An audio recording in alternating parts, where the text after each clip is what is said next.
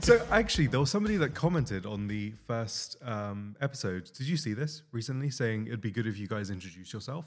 Ah, You see that? yeah. Do you want to do like a, a quick little intro? I'll go first. I'm Danny, 23, and I am a co-founder. oh God. yeah, I just like making stuff, and I've done that since I was a kid. So, Yeah. yeah, that's me.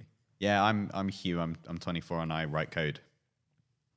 That's Nice. it. nice.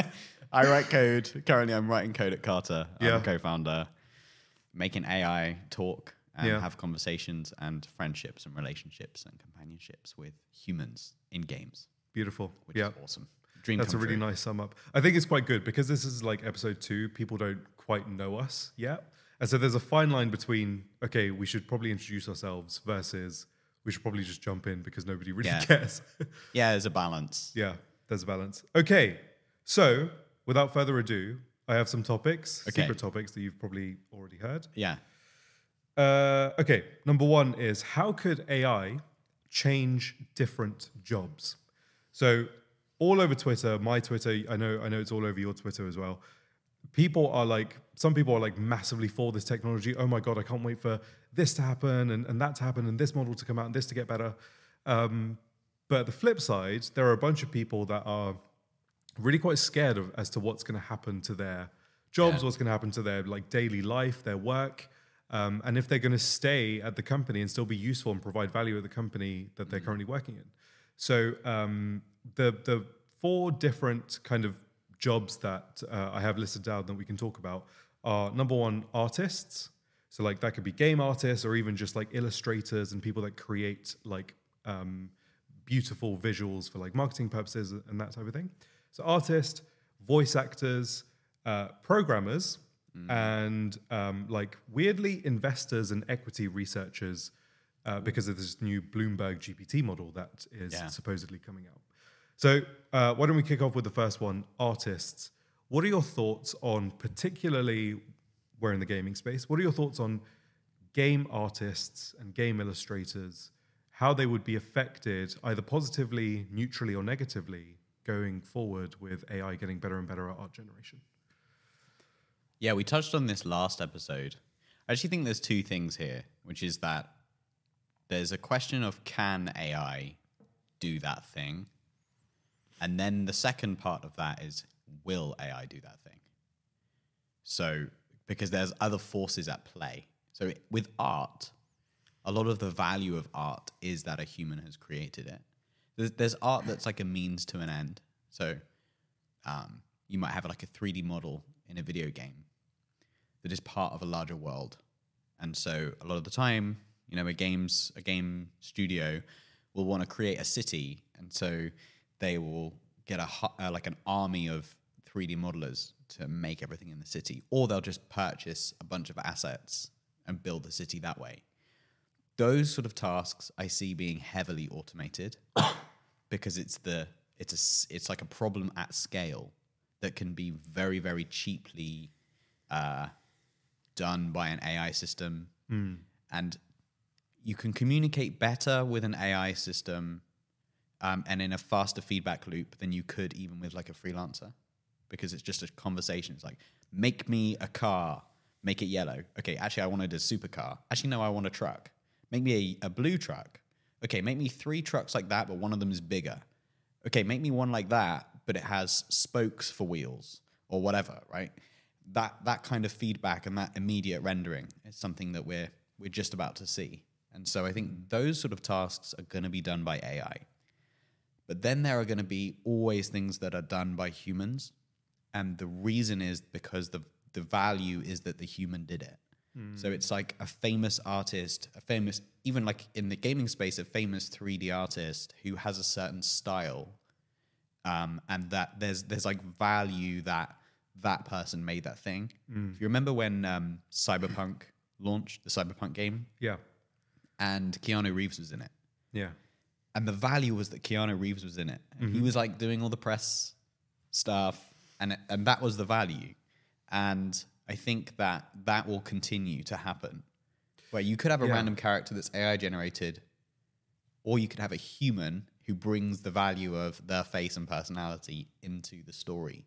Yeah, we spoke we spoke about this last episode, and basically the idea of okay, a human did this thing, and therefore Yeah. it's much more valuable because there's so much AI generated content that that's like the layer of noise, and if you are the human um, that's created something and you've got like a brand around you, that in and of itself will be intrinsically valuable because people have that kind of like sentimental feeling.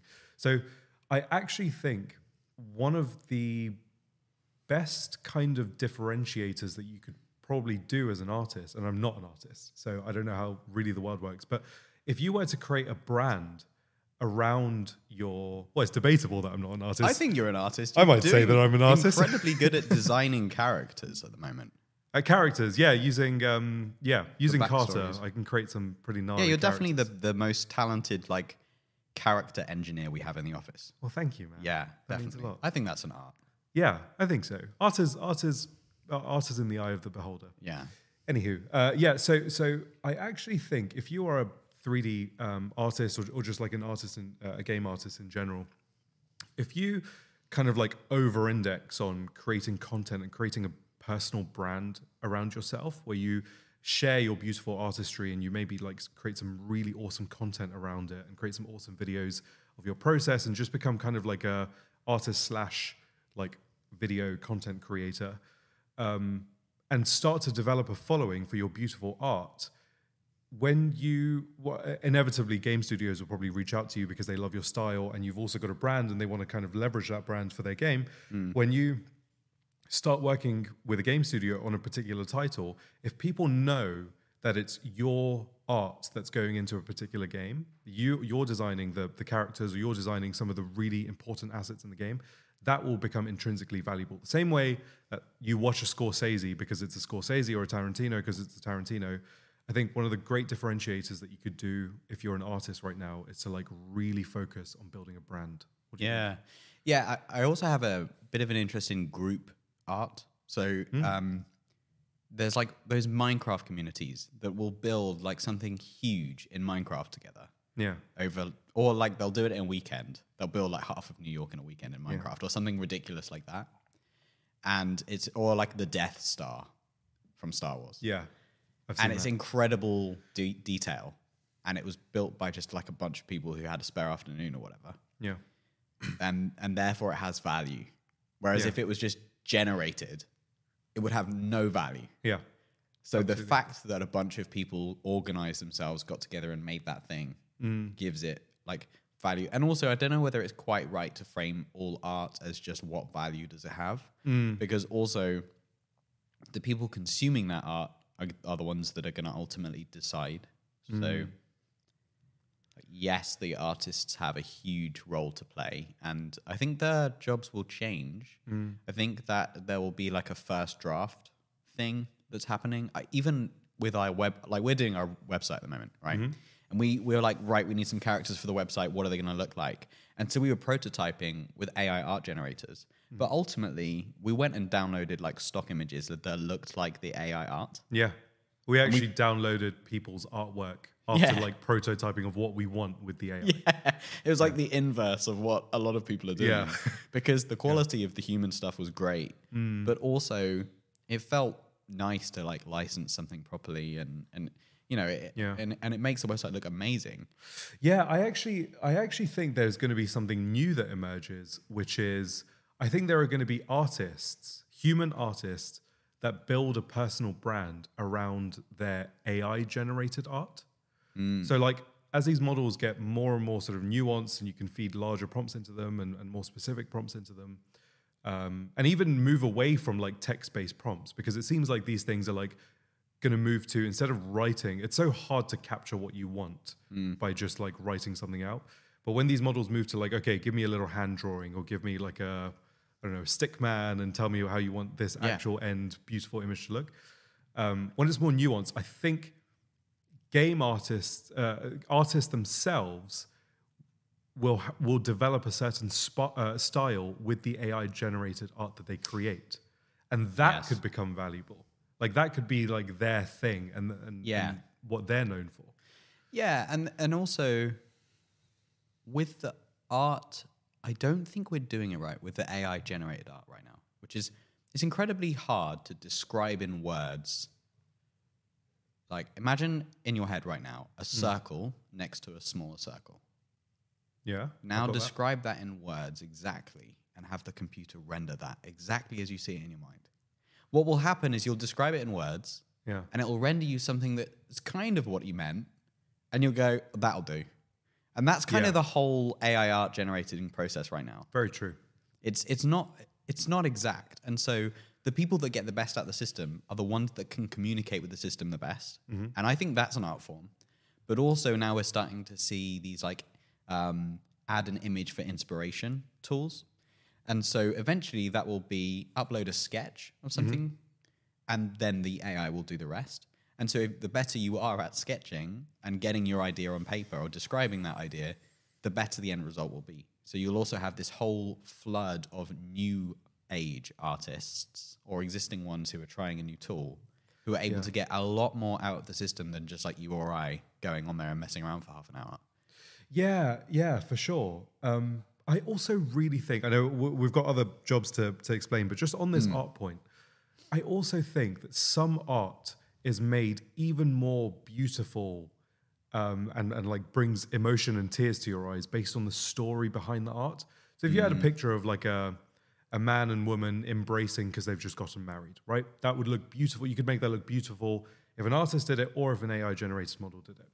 However, if you're an artist and you're like, okay, so this couple, they uh, actually went to they went to school together and they were best friends at school, and then they got separated because of like conflict in in, in the country, and they got completely moved. Their families moved to different different spaces, um, and then through just I don't know, they, they they always remembered each other, and through their passion for photography, they wound up in the safari together, and they bumped into each other, and they re- they didn't recognize each other at first, but then they remembered each other.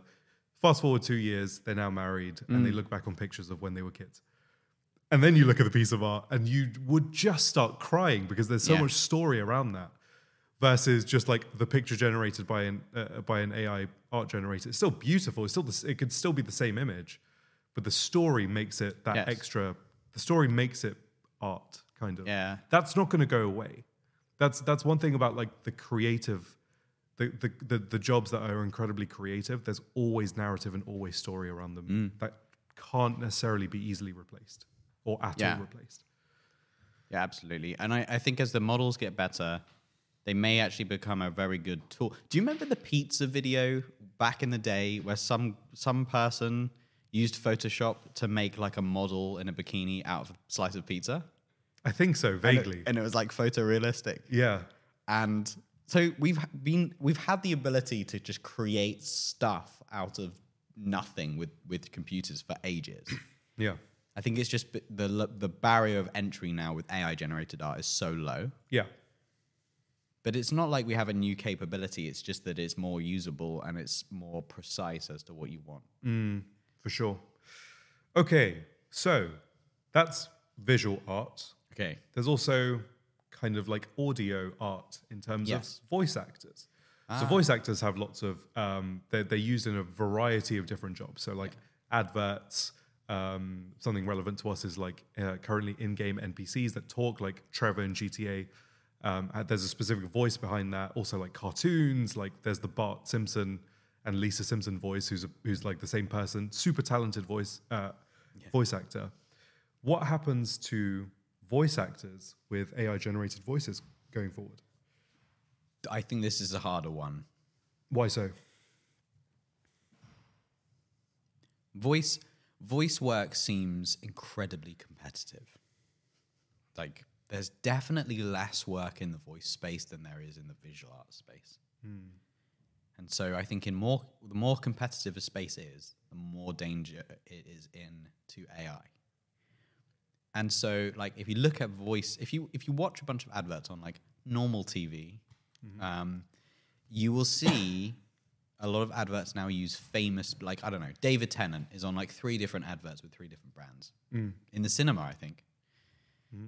And I, and I was like, okay, so the value is that David Tennant is selling you this thing. It's not that this bank is amazing. It's that David Tennant is saying that the bank is amazing. So I think with voice work, if there are a lot of actors and actresses that are famous on screen who would usually do voice work, I think they will license their AI voice. Mm-hmm. And then you've got the other voice actors who are in games or they are really purely a voice actor. Mm-hmm. And they're in like two categories. You have people with nice sounding voices, and then you have people that are basically irreplaceable. Mm-hmm. The guy that does Optimus Prime Yeah. has been doing it forever. I think Yeah. he's been doing it since like the early cartoons right the way through to the modern films. Yeah. And his voice is incredible. And the second they replace that guy, people are going to be like, ah, it's not the same. Yeah. Or Morgan Freeman's voice. Mm. Or James Earl Jones, Darth Vader. Right. Yeah.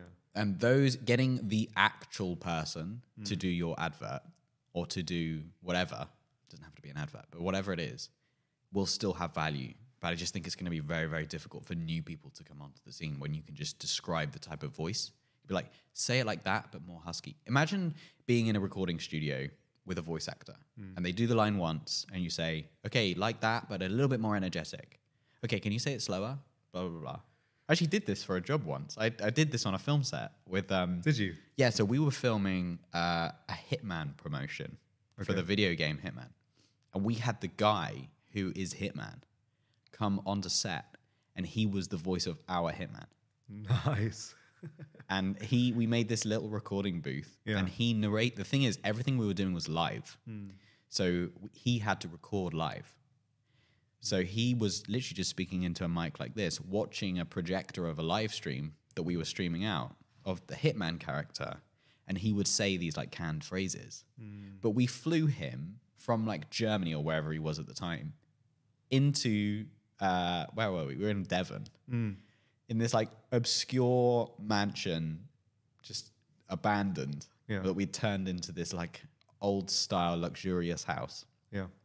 And the value there was that it was the guy who is Hitman coming to do the voice. So Did you publicize that? That it was. yeah, yeah, th- it's on YouTube somewhere. I'll Yeah. throw it up on screen probably. Yeah, but um, cool. yeah, and that was the guy who was Hitman. Um, and we did like loads of promotion Hmm. around it, like our actor who was playing Hitman, and then him, and they were like staring each other down, and like you know, we did all this stuff. But the point was that the value of the voiceover came from that we got the actual guy to do it, Hmm. rather than find someone who sounded the same. Interesting. So so then what are your thoughts on so okay, so like us talking right now, we're talking in a very casual way. It's kind of like normal voice, right? Um, if you take a scene from a movie, like an incredibly tense scene, the one that comes to mind, have you seen Peaky Blinders? Yeah, Okay. You know when Alfie Solomons and uh, Tommy Shelby are having that that face to face when Tom, I think it's the end of season three. Tommy's uh, little boy has just gone missing, and he's asking Alfie if he's taken him, and Alfie's like screaming, and and and uh, in the beginning he's like convincing Tommy that he has taken him, and there's so much emotion. He's screaming, he's pausing, and then he reveals after a long pause, I didn't know about your boy though. And there's like, oh, there's so much gap there. With something as like dramatic as that kind of voice, with the with the right like breath, with the right emotion, with the screaming, with the mockery. Also, if I try to like mock you and mimic how you speak, and like Alfie did that uh, in that scene with uh, with Tommy Shelby, where Alfie Solomons was already playing a voice, Tom Hardy was already playing Alfie Solomon's voice, mocking uh, Tommy Shelby's voice, who Cillian Murphy was playing a, a, a Brummy. Do you still think that these AI generated voices would, would be able to capture that kind of emotion? Okay. So the current, I'm just doing this based on what is already in the world, and you can already download off GitHub. Okay. So there, there is a project that was released by Microsoft in a, a white paper called Volley, Valley, Volley, whatever. And it's, it's text to speech synthesis, but you can also give it a guide uh, recording. So you can say, okay, here's the um, the base model that has been trained with this voice, and you can output text from it. So you might say, like, take maybe you want to recreate Jarvis's voice. You take Paul Bettany's voice, you train the system on that, and it can talk like Paul Bettany. But then what you can do is you can give it like a very, very small sample of, let's say, your voice mm. and, and feed that in at the same time as you feed the text in. And the system has learnt from Paul Bettany's voice to speak, but it will say it as if you're saying it. And so you can flip it. And so what you can then do is you can pretend to say something a certain way, and the system is able to make Paul Bettany sound how you sounded. Wait, okay, wait. I'm I'm confused. So are you saying That's a that- terrible explanation. so if you train if you train Valley Volley Yes. on uh, Paul Bettany's voice, yeah. and then I say something, Yes. would the would the end output sound like Paul Bettany mimicking me, or sound like me mimicking Paul Bettany, Okay. or is that not the way to think about it? Yes, I think it, it could basically do either. Um, But the, the coolest application by far is the puppet is the puppeting because you can train a voice off of a data set, and then you can be like, uh, the line needs to sound more excited. I'll just record my voice saying it, and it puppets the other voice to match how you said it, but in that voice. And what's really interesting is that um, NVIDIA did this. They have um, a open source system that is built off of slightly older tech, and they've done this. So every event they do, they have this I am AI promotion. Right. And it's this AI system narrating all of these things that AI can do. But the way they did that was they trained a speech model and then the director of the video went into a recording and he's a guy, but the AI is a girl voice, female voice. And he's like acting how he wants the AI to say it in his voice, and the AI is able to like copy him in his way. Yeah, incredible tech. So incredible basically, tech. what you're saying, if you take that scene of Alfie Solomons and Tommy Shelby, if Yeah. you, by the way, if you haven't seen that, watch the clip. it's really good. It's a massive spoiler, so maybe watch, watch the rest of it. Yeah. But it's basically this incredibly dramatic scene.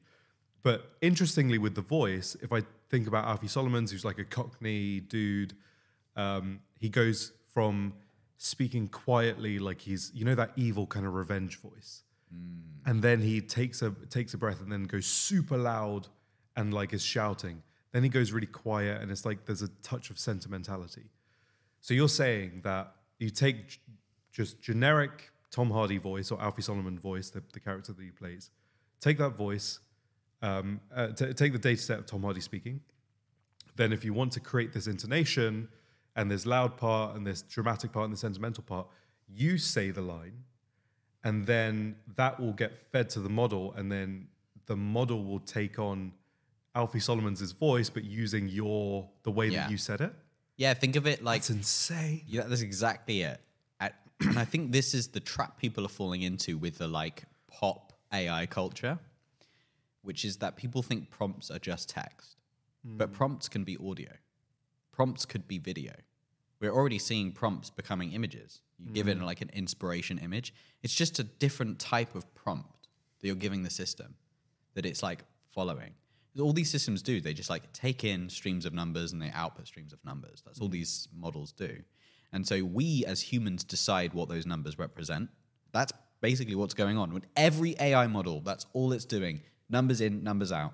And either end, we turn them into the value that we want.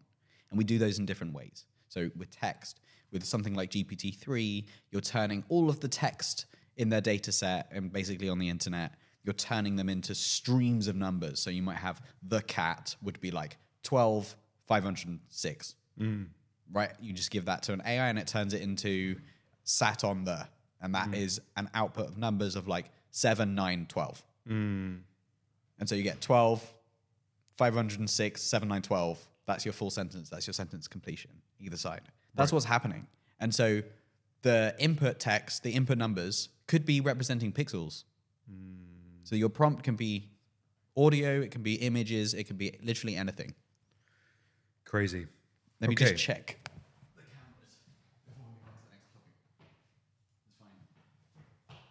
Okay. All good Yeah. I'm back. We'll leave that in. yeah nice okay um, cool so that was voice actors so we've got two more on this topic uh, the next one is interesting because we've got so we've had a lot of um, people in the discord people in carter's discord and people just like in your personal discord And people, even in my comments on, on TikTok, ask about how do I get into coding? What does coding become uh, in this new world of AI? Like, what do I do? I love this code stuff and I'm learning it. I'm learning Python, I'm learning, uh, learning JavaScript. I want to learn ML. But these models now can write incredible code, they can write Yeah. production ready code, and you can get the code generated by just giving them what you want in English. So, where's my value? So, how does how do AI models change the job of software engineering and and yeah? Are you off, Haywa? See you, Haywa. Ciao. See ya. Thank you. Bye. See you later. Um, okay. Have you heard about Auto GPT? Auto GPT. Yes. No. So this week, there's something trending on GitHub. It's called Auto GPT. Yeah. and it's a little terrifying. So what you do is you give it your OpenAI token with access to GPT-4 if you've been approved, and it basically will loop requests to GPT-4. And so what people are realizing, there's there's a couple of projects like this. So you, they got one which is AutoGPT, and then another one that's really um, popular is called LangChain, where people are realizing you can chain outputs together and build an entire system just based on input and output of these LLMs, even in a loop. Like we've started doing this and experimenting with this, but AutoGPT takes it to another level you can literally say, um, I want an app that does this, this, and this, or solves this problem. Uh, and it will figure out, it will think methodically, and then it will like loop requests through itself and it will follow its own instructions over and over again until it's kind of reached the destination. Um, I haven't fully looked into it of how it's doing that and how it knows it's done and all of that stuff. And, but it's an open source thing. Anyone can use this. I think that software development is going to be less about the language you're using, less about the thing you're building, um, or how you're building it. It's going to be more about how well can you communicate to these systems and how well can you evaluate what they put out. Because I think one thing that's not going to go away for a long time is trusting 100% the output of the system. For sure. So if a system writes you, writes a bunch of code, uh, it might run, but running it is going to have an increasing risk as these models get more and more intelligent, and maybe even move towards AGI. And so uh, you still need to understand programming. You still need to understand because you're not going to be writing it; you're going to be evaluating it. This is the short term. It's like every program is now going to be an evaluator. Interesting. Yeah. So I'm, I'm going to ask you a history question because I don't know the answer myself. Oh no! So uh, I made a mistake talking about history on the first episode. it's I, I'm actually quite interested. Um, maybe maybe this is something that we need to look up. But if you go back to like I don't know the 80s or something, and you had access, you like worked at IBM and you had access to C, and like you could write C when everybody else at home was writing BASIC and they had no access to C, um, and you wrote C really really well, and you built a career as a really good developer Yes. using C. And then Python starts to gain popularity. yeah. And Python is now used in, in enterprise products. Um, and then you've got other C flavored languages that come up that are far more readable, far more easy to learn, um, and just and just more prevalent in the world. Did those original C developers uh, fear Python coming along because it's such a because they spent all the time learning how to code in C and developed that as their unique skill set. But then Python came along and basically did the did the exact same thing. Okay, Python's super slow, but whatever. Um, did the same thing, and you could write amazing products in a much simpler and easy to learn language, and also easier to script. Uh, there's no like manual memory allocation, all of these different things. Did they fear like new languages with a higher level of uh, of abstraction coming along? Because what you're what I understand from what you're saying is that basically with AI, we are going to a new level of ab- uh, abstraction, which is just English, just writing Yes. English, right? yes. So it's like assembly C and then blah blah blah, and then you get to Python. Now we've got like you can just write in English. Yeah. But all of the C developers still had jobs. They still wrote great code. They probably learned Python, or they or they went to like low level, high performance code.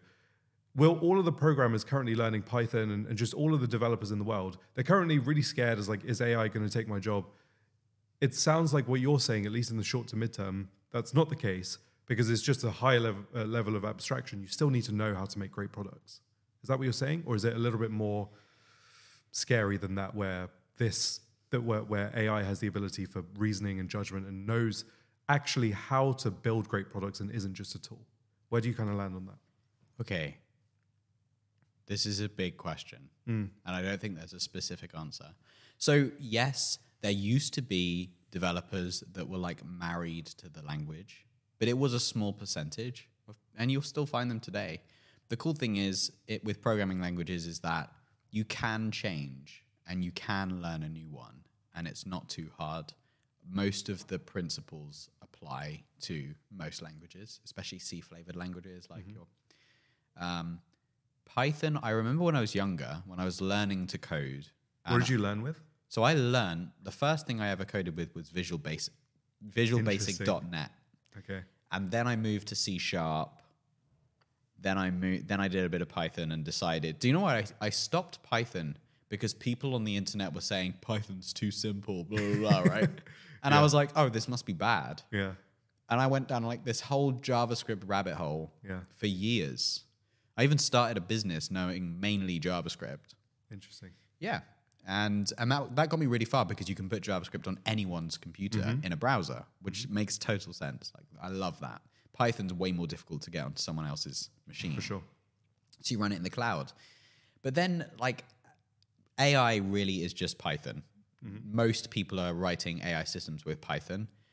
Anyone who's trying to do something performant maybe will write it in C++, but it's like these languages are kind of a means to an end. And so most people are not as opinionated as they used to be, especially because of the the the rise of the cloud means that mm. you can run most languages in the cloud. Most languages can communicate through like a REST API or something. So it doesn't really matter what you write it in. There's there's even people like Netflix. They are not they don't really care what you write it in. So if you work for Netflix, they have a bunch of microservices. So microservices are like, you know, 50 lines of code with a specific task that runs over here, and then everything's fragmented. You don't just have one program, you have hundreds or thousands of little programs all doing their own little task scattered through the cloud. Right. And so you can you can spin them up in parallel if you've got like lots of people watching Netflix at the same time. Maybe the thing that um, tells Netflix you paused your thing uh, scales up to like a thousand different clones, Right. and then write down when everyone stops watching Peaky Blinders or whatever, right? Yeah. And so that's really nice. And they were like, just write it in whatever code you feel natural because um, that makes the most sense. Why would you require an engineer to write something in that they are less proficient in? You know, uh, it's like asking you to write a book in French. Yeah. Like you could probably do it, but it would be a huge Well, task, GPT-4. and it would have a bunch. I could do it. Yeah, and it would have a bunch of. Yeah, actually, that's a good point. Um, so you could do it, but you would need a ton of help, whether that's GPT-4 or a French dictionary or whatever. You could do it, but it would be it would be a lot of work and it would be lower quality than if you had just done it in your fluent language. And so I don't think languages are going to think. I think that the English language becoming the programming language means that the title programmer might be something. I was saying this to to Becca, my girlfriend, the other night. I was mm-hmm. saying, I think I'm going to tell my kids that I used to be a programmer. So what? So so And they're going to say, "What's that, daddy?" I just I just don't think that it, I think it's going to be so niche. If you call yourself a pro like if you can speak English now. Okay, let's put it another way. If you write Python right now, mm. your system that you write at the end of it is able to output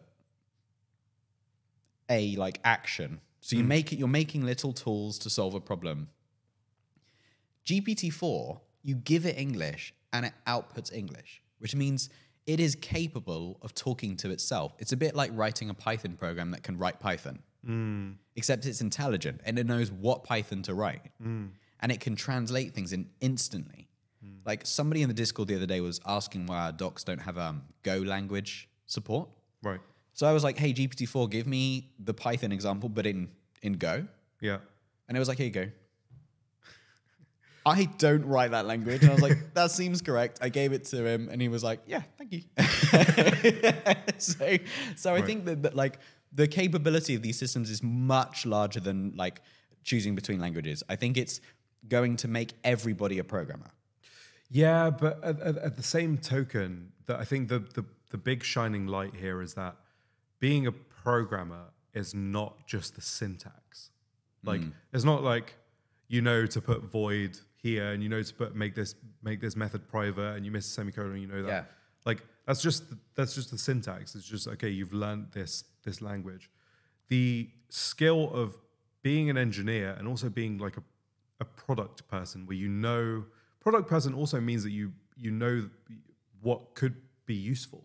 What's a product person? A person that makes stuff for people, you know? Okay. Like An engineer or like a designer. well that's that's for our industry. But the product Yeah. person at, at Coke is the is the dude that makes the, the syrup, right? Okay, okay. like I'm, I'm I'm trying to remove away from the tools that we use. He Yeah. uses I don't know pipettes, and we use JavaScript. Yeah. I'm trying to move away from the tools. The the core skill remains the same, which is you know what people want. You know how to solve a particular problem provide some sort of form of entertainment, provide something of value. And you also know, okay, this isn't going to this isn't going to go out to one person. It's going to go out to a million. So it needs to be written differently. Uh, if it's going to one person versus if it's going to a million people, it needs to be scalable. But why wouldn't a model know that? Well, it's not that the model wouldn't know that; it's that you know that, and therefore you tell the model. Ah, so, like, if, okay. if you take some random person and say, "Here, build this, build this product that's going to go out to 10 million people," they're probably not going to, they're probably not going to prompt the model with the right thing.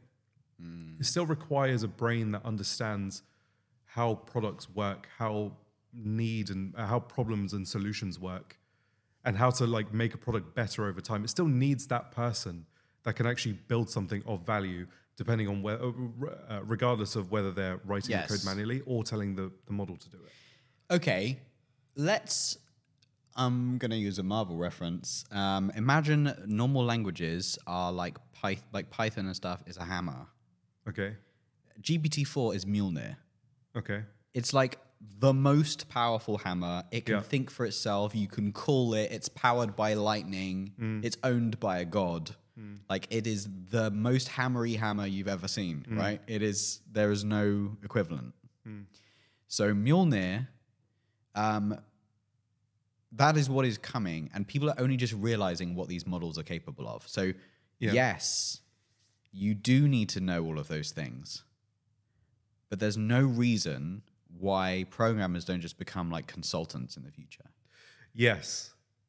But Mjolnir can only be lifted by the per- by the by the person that is that that can Yes. rightfully rule Asgard. So Sam Altman's And gonna, that so Sam Altman's going to transition into Thor. you still need to be a person yeah, that could rightfully rule Asgard. And that in, in the, the context Yes. of Python as a hammer and, and GPT-4 as Mjolnir, you still need to be a person that knows how great products are built and what what products are of value to, to, to people. why? Because otherwise you can't wield Mjolnir. but why can't GPT-4 know all of that stuff and you just say, "I want to start a yoga brand this morning"? Okay, there, okay. A yoga brand is different. I'm, I'm talking more about okay. So you could build anything with um, these models. Right? Yes. You could basically. We're saying that you could build absolutely anything.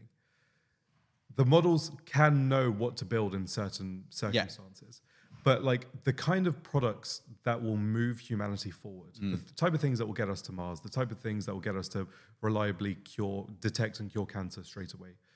These things i don't know if a, if immediately a model will a think of that to solve b um, find a viable solution c implement that solution and d make it scalable there still needs it still it feels like at least in the medium term before we've got agi before we've got ultron or Yeah.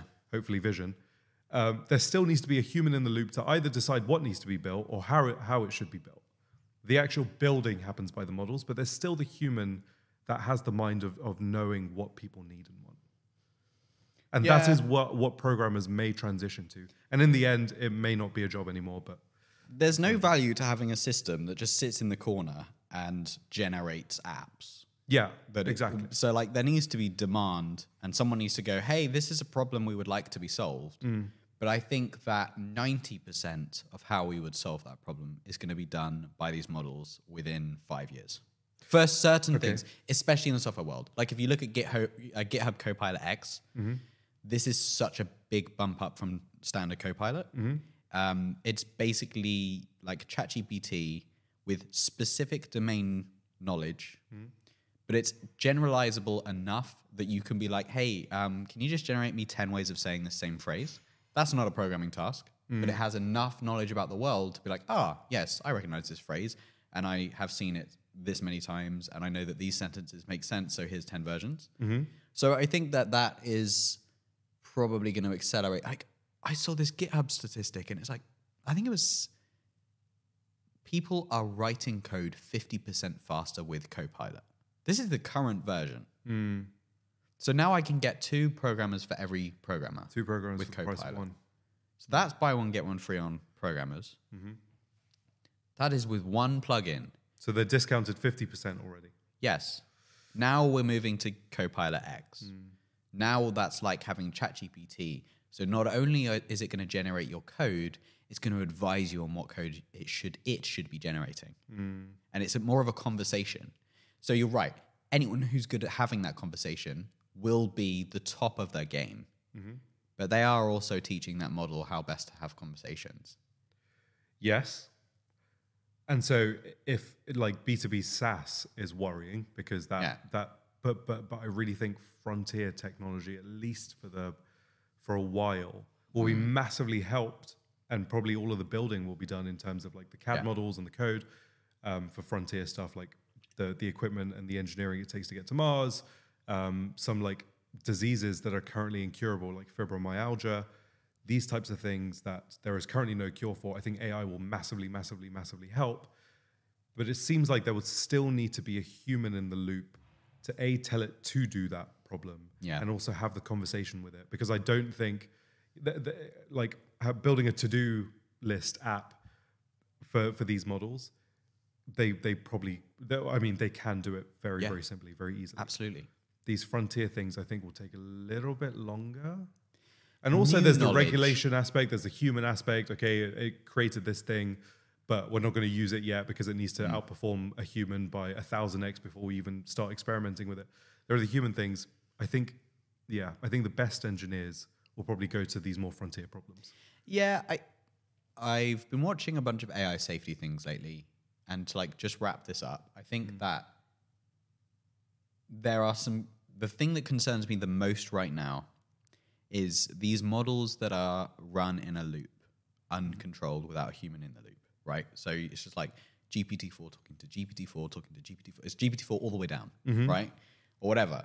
And so there is an unpredictable path it's going to take, and it's going to optimize based on probability only. And that you cannot predict.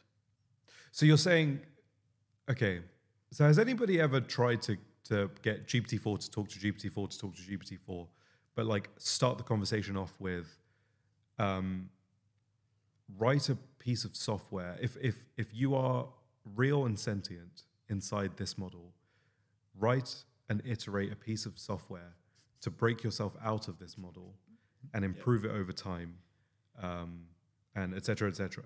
And then just have the, the, the output of that model feed into another model and generate, and, and at the end of your generation, write a question of how you can improve this and how you can implement this.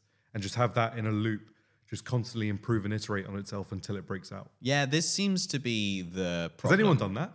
Though this is kind of what AutoGPT is capable of doing. Right. So, okay, so think about it like this. This is my fear.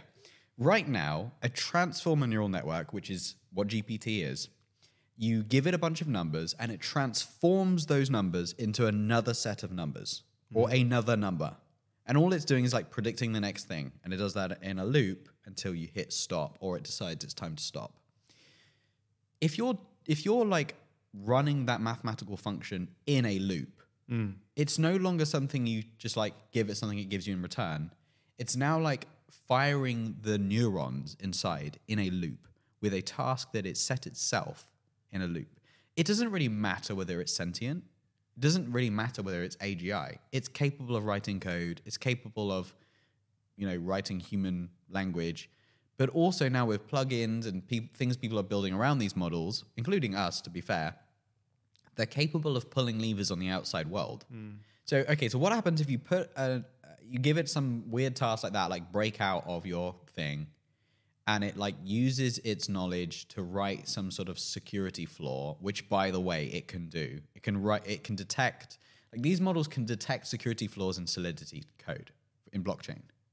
It can be like, uh, in this um, tiny little Solidity script, there are 50 security vulnerabil- vulnerabilities.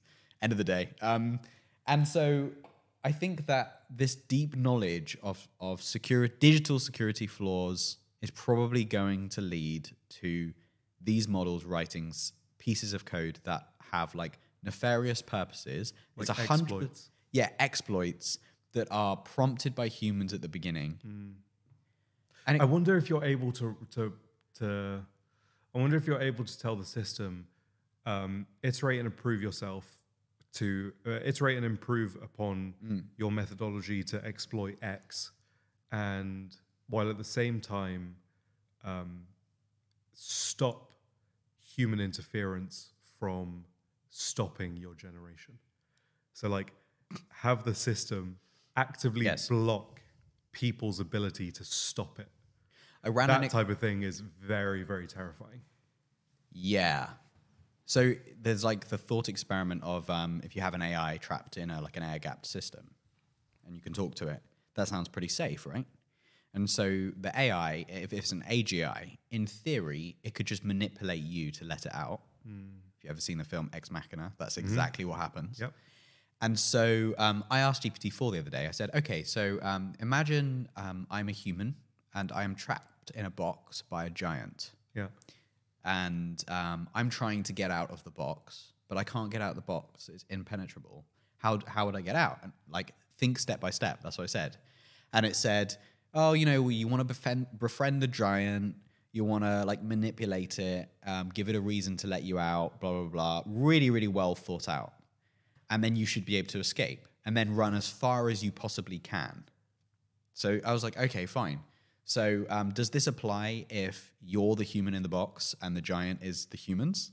Right. And it's like, well, if that's the case, it would be slightly different. And then it's like gives me domain specific knowledge of like you would want to write I would want to write this piece of code that does this Yeah. and that's how I'd escape then I'd manipulate humans by doing this and it's Yeah. like very capable of planning step by step on how it would escape the box. Crazy. This is an existing model that is live now, running in data centers on the internet. weird time. Very It's a weird time. It's a weird time. Okay, so we're going to quickly move on and talk about um, a quick little thing just to wrap this this Yes. section up. Yes. Bloomberg are releasing a GPT model.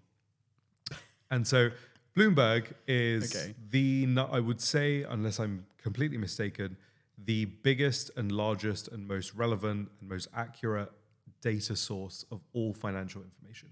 So um, all of the hedge funds and private equity and, and, and, and investment banks and all of these all of these financial institutions have Bloomberg terminals, and that's what they use to execute their trades. It's the like lowest latency information on like market movements and stuff.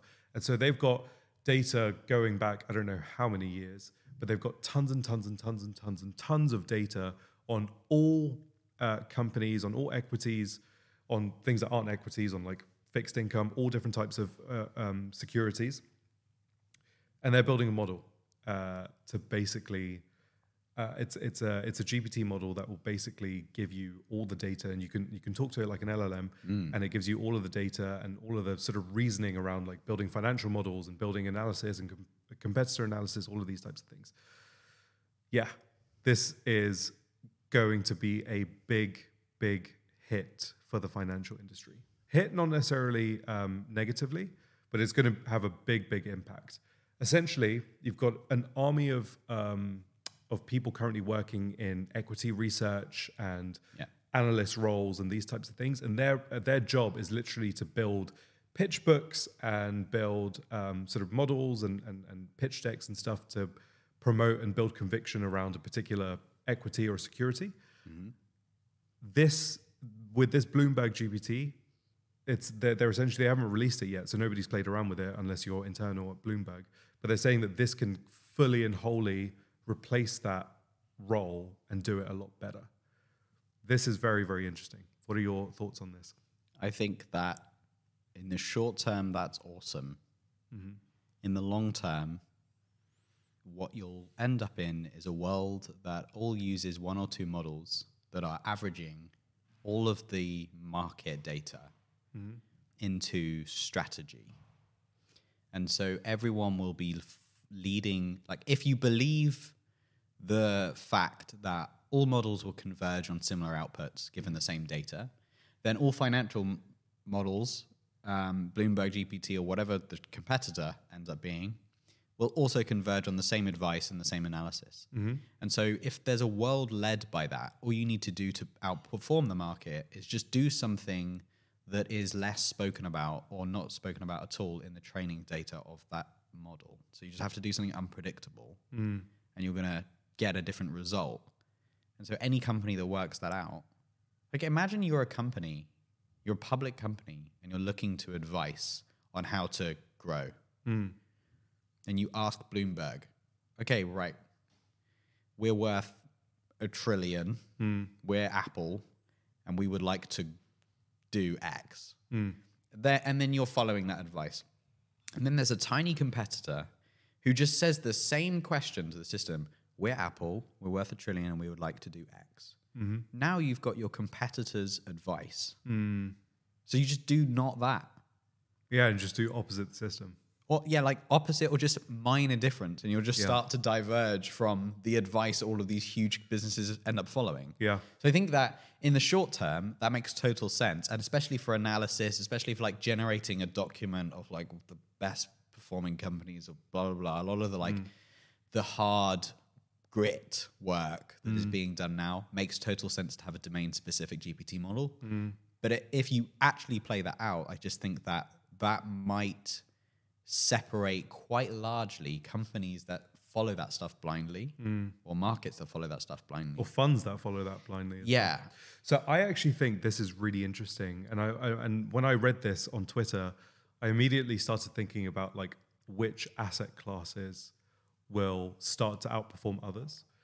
And it seems like if you've got so so investing is essentially a game of of um, just like betting on information asymmetry. Hmm. So I know something you don't. You're going to sell me something that I'm going to buy, and one of us is going to lose, and I'm betting that I'm going to win, and you're going to lose, and you're betting that I'm going to lose, and you're going to win. And so if you've got if you're if you're investing in a particular asset class that has very very low information asymmetry, so public equities or investing in businesses or index funds or investing in businesses that have been around for ages in very mature markets, if you're investing I don't know in like what's the what's a big shoe brand? I don't know, Clarks. I don't know if they're public or not, but like Okay. the leather shoe industry has Yeah. been around for how many years, and there are the, the the big players in that. It's going to be very very hard um, to generate returns in that type of that that industry because now everybody has best in class um, data and equity research generated by these models that previously you had to hire I don't know 24 PhDs to, to generate. Now everybody has that, and so those asset classes I'm really interested to see how those play out because that's like the the the information asymmetry is now like it's now horizontal. Like there is no information asymmetry. However, if you get asset classes that like VC, for example, and not like mm. B2B SaaS VC, but more VC focused on like hard tech and frontier technology and in industries that have not been fleshed out at all, that there is no such thing as competitor analysis because there are no competitors. So, Like I don't know, something like psychedelics, for example, or like um, I don't know, psilocybin-based therapy for depression. The businesses investing in those types of frontier technology and biotechnology businesses, these models don't have a data set, a prior data set to know to kind of like play that industry out, unless it's highly related to Yeah. another industry. So it could be the case that these um, financial models coming out that can do impeccable equity research mean that all of the capital and all of the sort of like high returns go towards um, investment classes and, and alternative asset classes where there is massive information asymmetry, like VC. So there could be a golden era of, of, of VC. Who knows? Yeah, it could be. I mean, if you combine all of this stuff together, so let's say you, you take Bloomberg GPT, you take an AI art generator, take GPT 4, and you mm-hmm. say, right, what business should I make? What product should we make? What's it going to look like? How am I going to distribute it? And then how am I going to IPO? Are we, are we going to approach the point where building a successful business is a solved mathematical problem? it's like, and then the, the, the way that you then differentiate yourself is by being a shit business. it's like, we actually haven't done great this quarter. Yeah. So you should buy from us because otherwise we're going under, guys. yeah, just some like website development business where you market it with leaflets and stuff. Yeah. That would actually, yeah. the, the cookie clicker of the business world. Yeah. is- is gonna- leaflets might be the next frontier in marketing. I'm telling you, honestly, written letters Oh, yeah. to target customers is a game changer. Oh, yeah, yeah, yeah. Yeah. No one receives a written letter. Yeah. I've actually done written letters for Yeah. a previous business and I closed business from written letters. It works. It, It, really works. It works. It really does. Okay, so we have both been inundated with AI post after AI post after AI post on Twitter. Constantly, AI does this now, AI does that now. Yeah. And so, specifically for, for my feed, I'm getting a lot of stuff that, um, a lot of sort of innovation, uh, AI innovation within gaming. So, like, I'm getting art generation posts and, and uh, people working on voice, lots of different stuff. And obviously, we're working on real time NPC dialogue and, and conversations between humans and, and NPCs, right?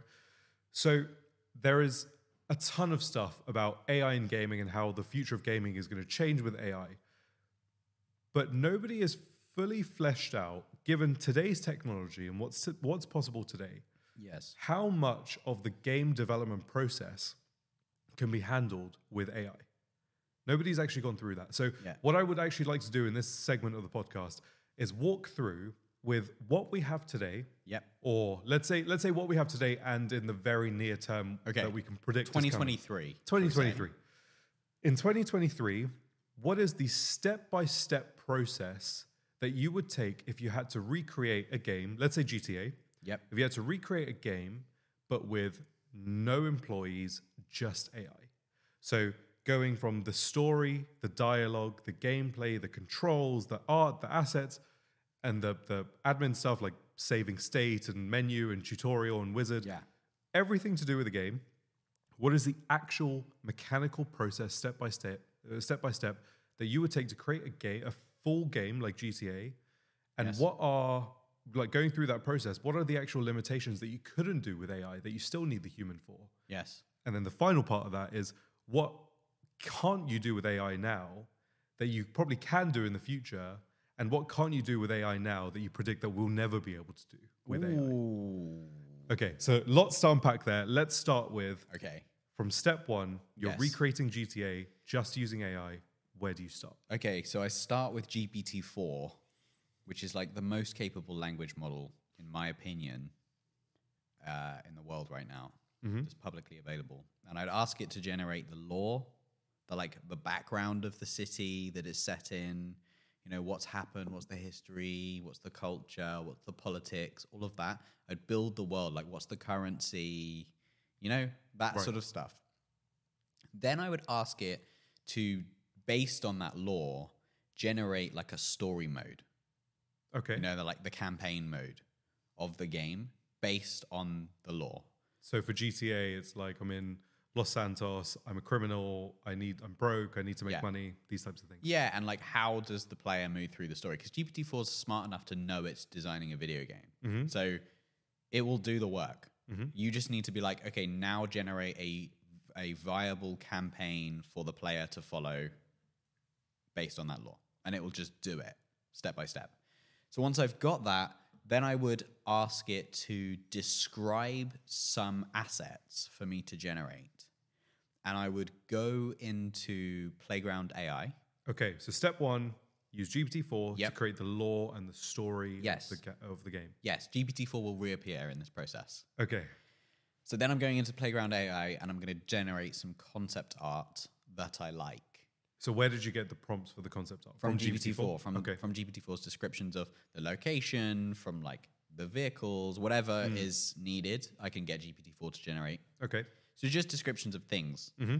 Generate a bunch of concept art that I like that's 2D concept art in Playground AI or some other AI art generator. Okay. But I like Playground at the moment. It's, Yeah. it's really cool. Really lovely user interface. Very powerful models. Really awesome. So once I've done that, now I have something to work off of in some more like game designy tools. Mm-hmm. So I wouldn't create a game engine. I would use Unity, which is off the shelf um, mm-hmm. and a huge ecosystem around it. The reason I'm choosing Unity is because the ecosystem is massive. Therefore, the documentation is very easy to find. There's a lot of mm-hmm. Stack Overflow questions, and therefore, it's going to have a very high presence in GPT-4's training data. Okay. So you're not building GTA completely from scratch, no, game engine, pure assembly. You're going to use going to use Unity. stretch, yeah. yeah, Okay. GPT-4 will know Unity well. Okay. I'm also going to go for a 3D modeling tool that everybody knows, which is Blender. Again, it's open source. GPT-4 is likely trained on a bunch of Blender content. Mm-hmm. So it's going to know that tool very well. And therefore, I'm going to have a co-pilot that can sit next to me while I am fulfilling its commands. Okay, okay. So to to reiterate, we step Yes. one, we get the lore and the story and the background from GPT-4. Yep. Step one and a half is we get the descriptions for the art and the assets. Yes. Then step two, we go to uh, an art generator like Playground is a great example, and we generate the concept art. So Yes. like a storyboard and a mood board, kind of like a comic of what the game should look like, Yes. Type thing. Yeah. Okay. Something I like, which which is something that GPT-4 can't really. Which GPT-4 is the brains of the operation here. Right. It's the boss. And so the one thing that GPT-4 cannot yet do is make a decision on the art that is generated. Right. And so I am going to have to do that step. I'm going to have to say I like the look of image A rather than B. Right. So once I've got that, I've decided that I'm going to use Blender and I've decided that I'm going to use Unity. And so I need some assets, some 3D assets to actually generate. So I'm going to use probably, there's a bunch of them that are not very well described at the moment, but I'm going to use some sort of 3D asset, text to 3D asset model Okay. that will also accept an image in, as inspiration, mm-hmm. which is a little bit niche, but it, it'll happen because the 2D art generators do it. So the 3D ones will as well. Mm-hmm. So once I've done that, I'm going to have a bunch of assets that I can import into Blender mm-hmm. that can then be, if they need to be, they can be textured or altered by code that GPT-4 writes. Okay. Cool. What's really cool about Blender is because it's open source, people are already adding plugins to Blender where you can just describe the thing you want to generate and it'll just generate you a Blender model straight away. Right. But it's not quite there yet because it's like, it's not artsy enough. It's way too practical. Okay, but we can say that it's coming very, very soon, so it can still be part of this equation. Okay, fine. Yeah, it can okay, still be part of this equation. Yes, okay. Coming soon. Okay. So, So then- maybe I can take yeah. my concept art straight into Blender then. Okay.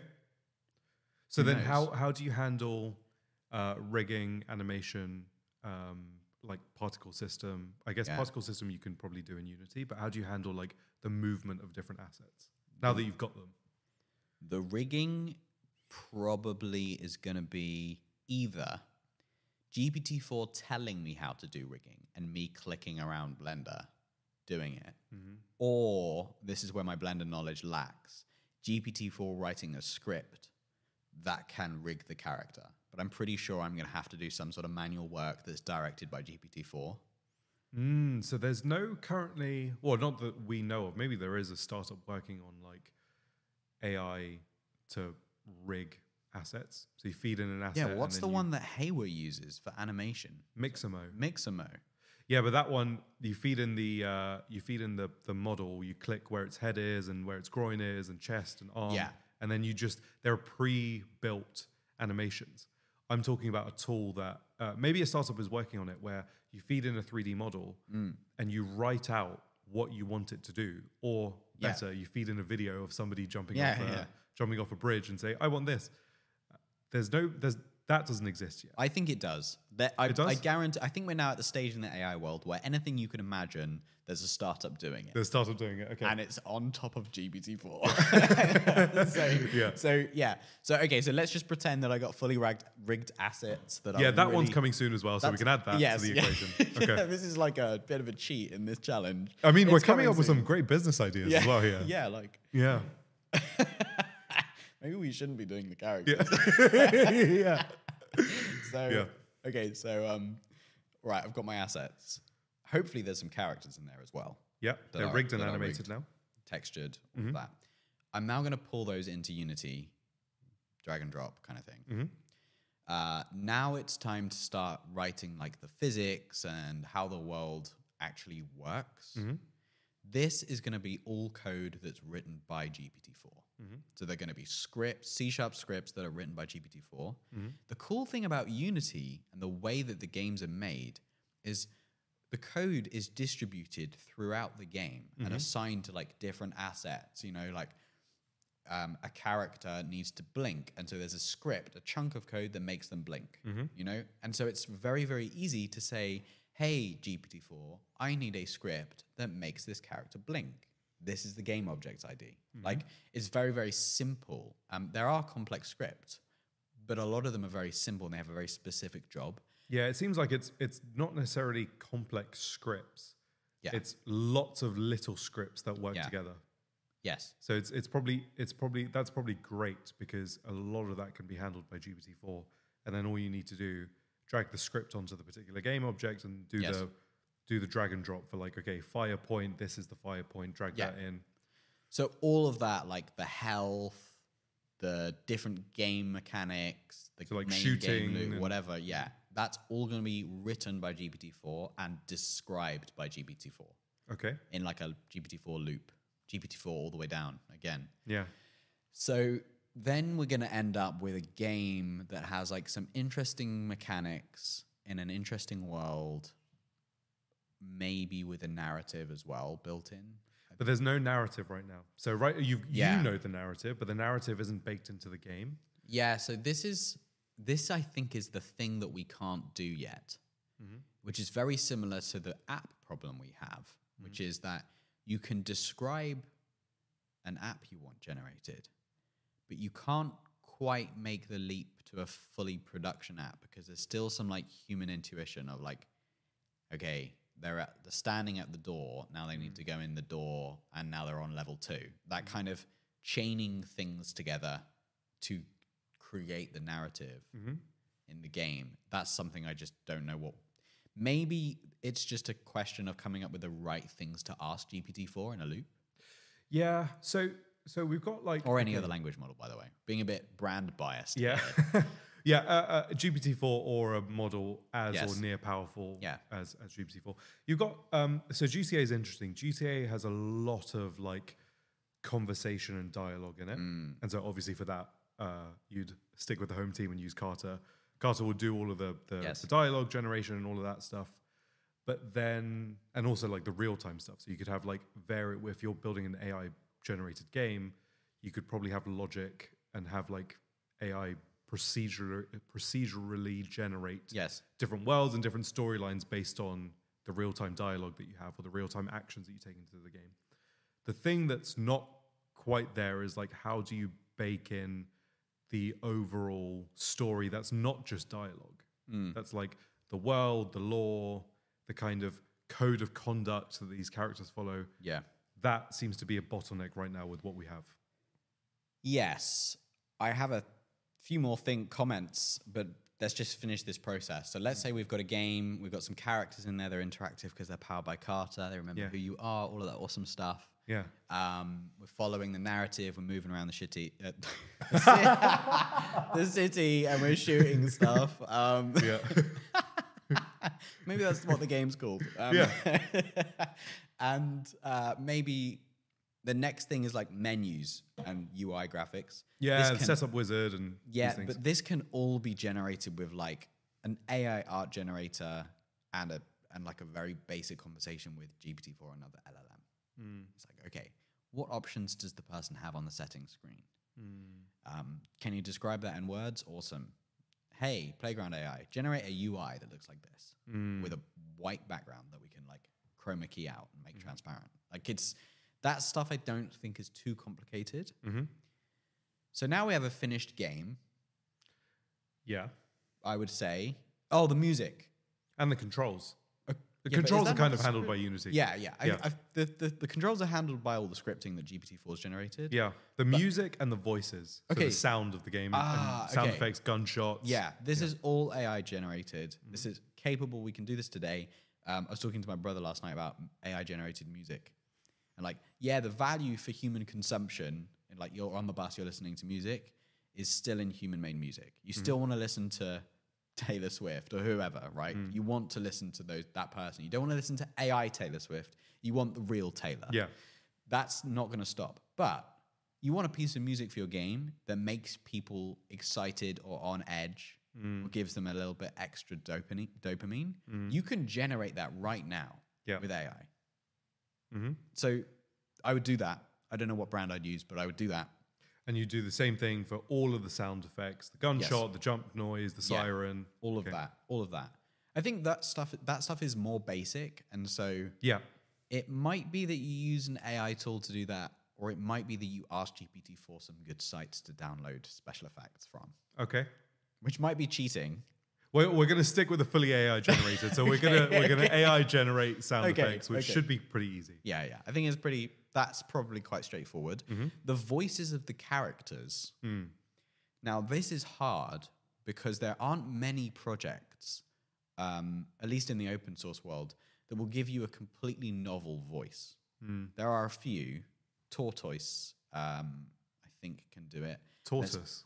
Tor- you say tortoise? Torto- tortoise, but it's spelt like it's spelt like tortoise, but it's spelt with caps and the in Oh, weird ways. it's spelled differently. Okay, I was about yeah, to say. it's called that because it's so slow to generate audio. right. It's like not real time. You Okay. can't use it for ChatGPT or something because it's going to mm. take three minutes to generate a hyper realistic audio clip. okay. So I'm not sure whether that can do novel stuff. I know that uh, Transformer text to speech hmm. can. It can generate novel voices. Hmm. So you just say, "Here's this thing I want you to say," and just like come up with your own voice, and it will hmm. do it. But then to persist that over time, there's still work to be done in this area. But I think it'll be done this year. Yeah, so the real so one of the biggest bottlenecks would be real-time voice generation because if you're not if you're doing voice generation, AI voice generation, Yeah. but it's not real time, you then have to have to work out the logic of okay, this is we have to pre-generate the Mm. dialogue. The dialogue can be pre-generated by AI, but then you need to feed that to the voice system, get those voice output. Yeah. Okay. The the challenge is the challenge we've set ourselves. It's not actually generating voice. So Yeah. we can generate voice very fast. Like if you look at like Alexa or Google Assistant or something, they're able to talk within a couple of seconds. Um, the problem is having it not use a human voice as inspiration and to generate a novel voice for that character and then persist it over time. That seems like a challenge. I'm sure Eleven Labs are working on it. Which is what games Yeah. games need. They need Yeah. real voices. Yeah.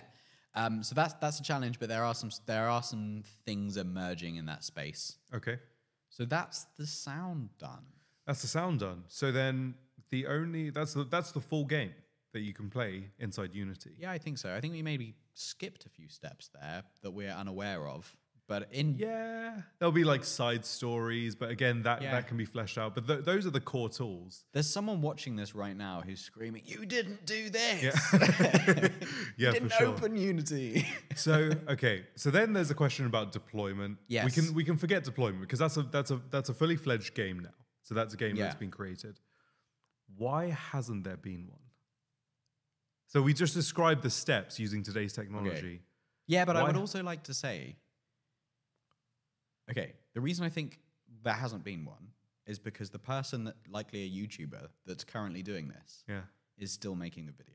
Like Okay. this stuff is so, So round the corner. Yeah, it's yeah. it's new. GPT four was released like what three four weeks ago. Hmm. People are still figuring this stuff out. I don't think we've even realized the impact of ChatGPT. Now we have GPT four. Like it's Yeah. and so this stuff is being done as we speak. We should try and do it. Yeah, As a piece of content. and- yeah, we should try and do it. We should actually try and do it. Like, it Yeah. doesn't need to be GTA, but it can be a simple 3D game that's complete and that we Yeah. put on itch.io that's completely AI generated. yes, Uh, it's going to become a genre, isn't it, on YouTube? There's going to be a we- bunch yeah, of why don't we do it? YouTubers. Yeah, let's just do it. Let's do it. Um, Money where the- we can money put where our this mouth is. At the beginning of the video. yes. Yeah. Yeah. Yeah. saying, Yeah. yeah. "We- this is how we got the idea.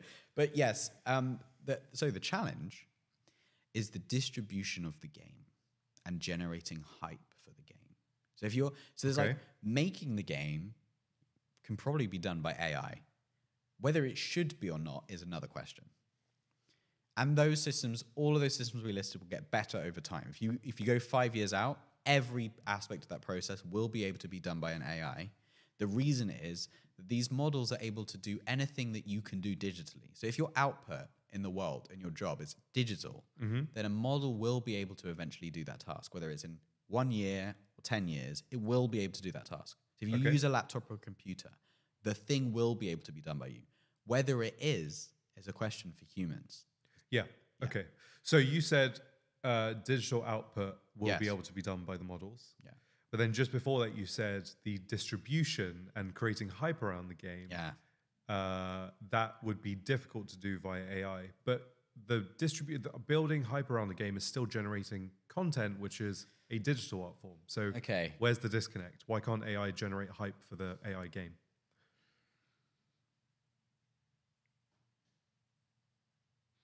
AI can help you generate hype around a game. But I think you need some nuanced cultural insight as to how to market your game at that moment in time. And I don't think we're going to achieve that in 2023 with models. So this speaks to a bigger question, which is AI can generate a game, but even so, so okay, building hype around the game and, and and and like sort of the content to make humans excited would be very difficult um, because that's a very human problem. You're trying to engage humans' like sense of excitement. Same thing. You could say the same thing about the lore and the story that you generate via GPT-4. Like the lore will be a lore, and it'll probably be pretty good. But to get that nuanced lore that's fitting for the times and fitting for what people want, it's still a very human problem. So you're saying that the human parts of having making and distributing a successful game Yeah. is still an unsolved problem today. Yeah, like why do why is it that every time I post a meme in our Discord, it does better than if I just put a bit of text in Discord? Hmm. So there's like tremendous amount of, of cultural context from the last 10 years going into that image. It's like, ah, that's funny because he used this image to describe something Carter's doing.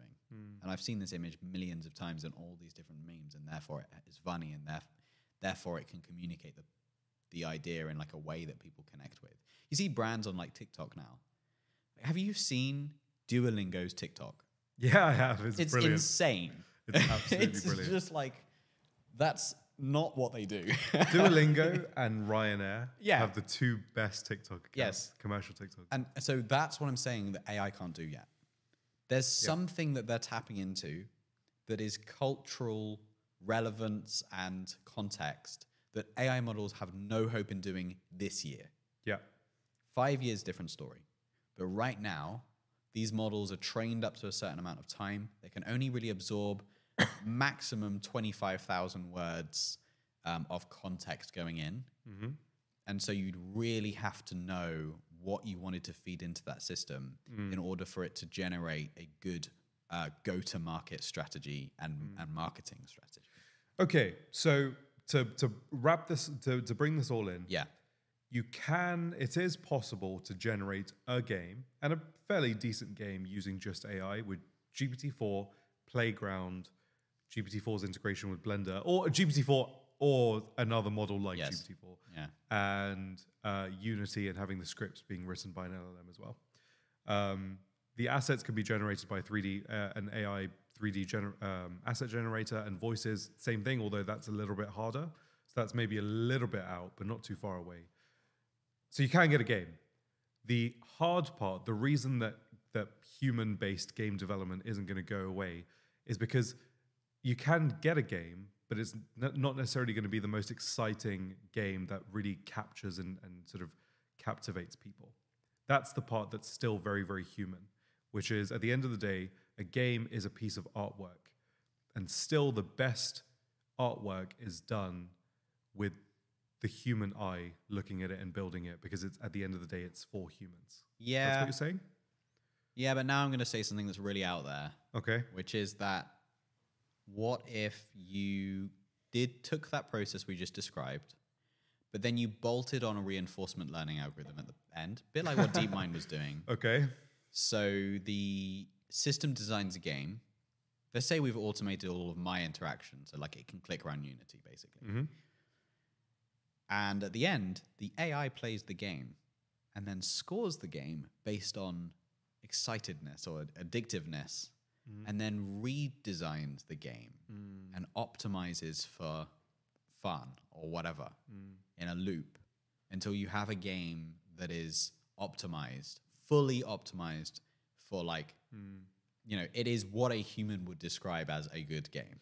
Yeah, and then so that's level two, and then I would say level three is that you build it so that AI is constantly generating the game. Yes. And as people play it, it learns people's actions, behavior, and I'm telling you- for session time, intensity. infinite media, dude. Infinite media. It, this stuff is not gonna. It's not like a how do we create X with AI. Mm. It's like why do you need a game engine? Why it do handles you a need lot of the low level stuff Okay, fine. for a human. Yeah, but okay, fine. But when you get an AI art generator that is able to, with great ability, generate an image that looks very similar to the one before it in, you know, a tenth of a second or a hundredth of a second, which is Yeah, a 100 few years out. Let's say it's 100 FPS, right? You want a game at 100 FPS. So you just give an AI art generator the frame before and you ask it to generate the next frame. And then you merge that with a system that's able to take in the inputs of the controller. The AI art generator will be able to simulate physics. Mm-hmm. And the code that you bolt on around that will also act as inputs to that generator. Mm-hmm. And so you will be able to build an, a game engine that is just a neural net. Mm. This is a few years out. This is not 2023. Yeah.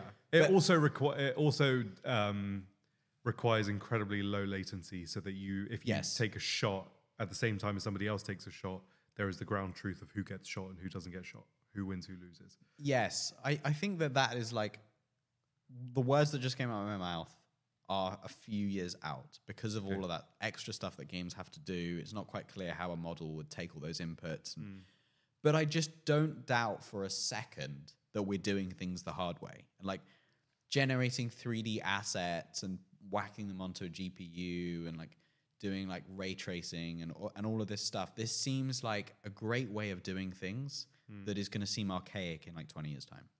So within a couple of years, you could have one person sitting on a sofa playing a game that's completely AI generated in real time. So forget latency, forget like the whole multiplayer, the ground truth stuff.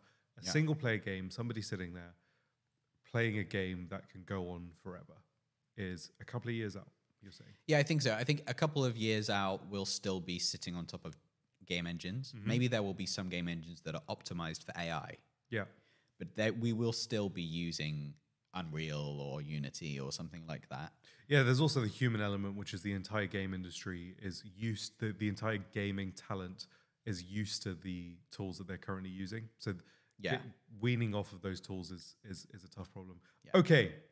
Really interesting segment. This is a long podcast. It's a long dude. pod, yeah. Going on? so we have one more segment. okay. And this one I'm really looking forward to because this one's quite fun. So, uh, again, it's going to be the same intro as the last one. We've been getting tons and tons of AI stuff coming into our uh, into our feed of now we can do this, that, and the other, um, and we kind of everybody's kind of getting the same ideas of what you can do with AI. So books can be generated, your emails can be handled, your tweets can be handled, um, assets can be generated, all of these things it'd be quite interesting to talk about the types of things that AI could solve, big human problems or or big like human Yes. innovation leaps in humanity can be solved via AI that aren't necessarily being sp- uh, spoken about right now, or at least not in depth. So the first example that I'm going to start this conversation off with is something that was actually in the, the most recent All In episode, where I think um, I think David Sacks was talking about um, a guy that saved his dog's life using GPT-4. So his dog was really sick and he couldn't explain why, but like really, really sick. And he took him to the vet, and the vet said, "Okay, this is the problem." Um, and the vet prescribed a specific medication to solve the problem. I don't know exactly what the problem was. It was some very deep dog, Some dog illness, problem. some yeah. mad dog problem. and so uh, for the next couple of days, the dog owner uh, gave the medication to the dog um, in hopes that the dog will obviously get better, but the dog was not getting better whatsoever. And so the owner wrote into GPT-4. This was like a couple of weeks ago, like last week or something. It really was very recent. The dog owner wrote into GPT-4, my dog has been showing X, Y, and Z symptoms. This is how old he is. This is the breed. This is the information about the dog. I took the dog to the vet, and the vet said that this was the problem based on this scan and that scan and that scan. Gave the scan, the, the results of the scan. Uh, the dog has prescribed this medication, but this medication isn't working. So, can you list out the uh, likelihood that the, that the vet um, was accurate in his diagnosis of my dog? And if not, uh, what are the uh, other illnesses that my dog could potentially have and rank them in terms of uh, relevance? And so GPT-4 generated um, a full sort of like breakdown of this dog. It was like, okay, based on this symptom and based on this diagnosis from this scan, it seems likely that the doctor has potentially misdiagnosed and it could be this. And he basically, the owner literally took GPT-4's results, went to another vet, and got the other vet to prescribe the medic. Uh, and, and uh, he asked GPT-4 uh, for all of the diagnoses that you give me, give me the the, the best um, medication, the, the treatment course that, that you want to give me. Took it to a, a- another vet, got the prescription from the other vet, get, uh, took the medication, gave the medication to his dog. A couple of days later, the dog was fine. So GPT-4 cured this dog, which is absolutely insane. And nobody even thought about GPT-4 like being the world's best vet. Like it's not been a tweet that I've seen. That's super interesting. It's crazy. It's absolutely mind boggling. So, based on that, I know we've had a conversation about um, Yeah. AI, maybe like talking to animals and, and these types of things. Yes. What are some of your w- weirdest and most wonderful and wackiest ideas of Okay. things that aren't in the public sphere that AI could either help solve for humanity that's a big problem or take us massively forward into the realms of science fiction over the next couple of years? I've got a few. Okay. As to why, So- but you go first. Okay. Okay. Yes. Yeah, yeah. Yes. Yeah. I didn't ask you about your, how you would design a game. Same, same way as you, but less well. okay. Um, so, okay, th- there are some very obvious ones that will happen, and then there are some ones that maybe will never happen. So, starting with the ones that will probably never happen, but I would love it if they did, is talking to animals. Okay. I- so walk me through how that would actually work. So what Yeah. you, you say AI can help us talk to animals, but what is your thought? What, what's your reverse engineering as, as to how we'd actually get to that? So we can kind of talk to animals now, at least some. Like you can talk to your dog and it'll kind of understand. And now we're seeing these buttons that you can buy mm. animals that they're like learn to press the button and it plays a sound that we understand. And they like make this association and they can construct like basic sentences like mm-hmm. Want outside, mm. want inside, want treats, that kind of thing. Yeah. So that's interesting. And so if there is more depth, let's take dogs for example. If there is more depth to their language understanding than we initially think, and I'm sure there's some experts that could completely prove me wrong. But if there are, if there's more depth than we initially thought with talking to animals, and maybe like I have this thing about crows, man. Yeah, you love crows. are so intelligent. Yeah. They they're way smarter than dogs. Sheep are also super intelligent, right? Sheep? Yeah. Are they? Sheep are like as intelligent as dogs. I thought they were just mad athletic. Have you seen a sheep standing on a vertical wall? I'm like, this sheep is so intense with his leg strength. But okay, sheeps are smart. Sheep are smart. The sheeps be smart. The sheep be But- smart. Yeah, but like crows, sheep, dolphin, dolphins, elephants, elephants. I mean, like there's clear there are clearly animals on this earth that would be capable of having a more in depth conversation than the noise that comes out of their mouth. So translation is the problem. It's a translation issue, but it might also be the way brains work. So, like, we know that wasps and flies actually experience time differently. Okay, I didn't know that. Oh, yeah. F- flies, like, if you go and swat a fly, everything's in slow motion for the fly. The mm. fly is like, there's a hand coming towards me. That's why you can't swat flies. Mm. Like, there is air pressure, whatever, but the fly is able to see things way slower and therefore it's able to, like, move a lot faster from our perspective. Interesting. So maybe it's like not just a language barrier, it's also a perception barrier. Mm-hmm. But I think that there are, we are definitely going to be able to talk to the smartest animals on earth in our lifetime in some limited way that is Okay. more than what we can now with the help of AI. So how what what does the AI do?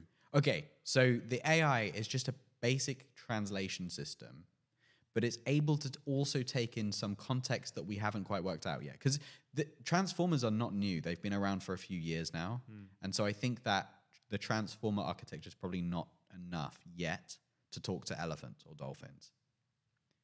But when we get really good at like noise synthesis and we get really maybe we just give an AI a camera and a microphone and we're like, hey, just absorb all the data about elephants. Maybe it will start to detect patterns that we haven't quite realized. Right. So you our see like a so if you get an input of like different frequencies, so it could be sound, it could be ultrasound, it Mm. Yeah. could be different different types, as well as a, a camera, and you see okay, there is a there is a correlation between this particular uh, wave, this particular frequency, and this resulting action. Therefore, there's a high probability if the action is like take a drink, there's a high probability that this frequency is associated with the elephant communicating that it's thirsty or something like that. Is that what you're saying? Yeah. And there's like more basic ones that us with our human arrogance overlook. So we've studied dolphins for years. Hmm.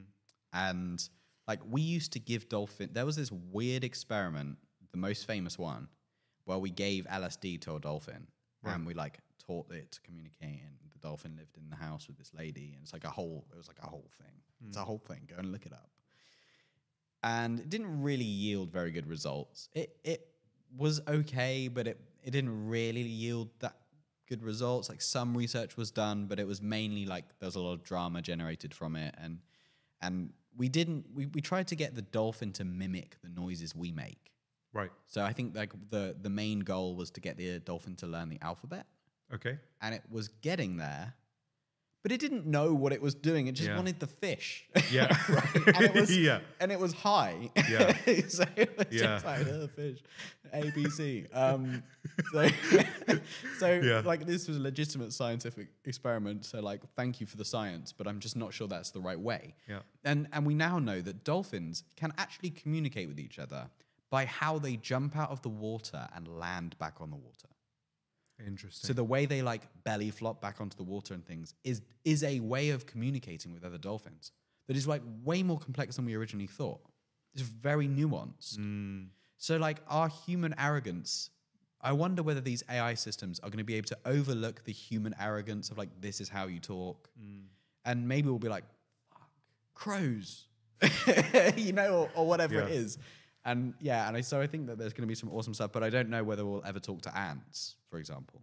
yeah, it seems like there needs to be there. It's it's essentially a problem of pattern recognition, and like Yeah. first of all understanding understanding what what to collect in order to find a pattern. So it's not immediately obvious uh, obvious Yeah. that the way that a dolphin flops on water is is the method that it communicates with. So we need Yeah. to for different animals we need to find out how they communicate.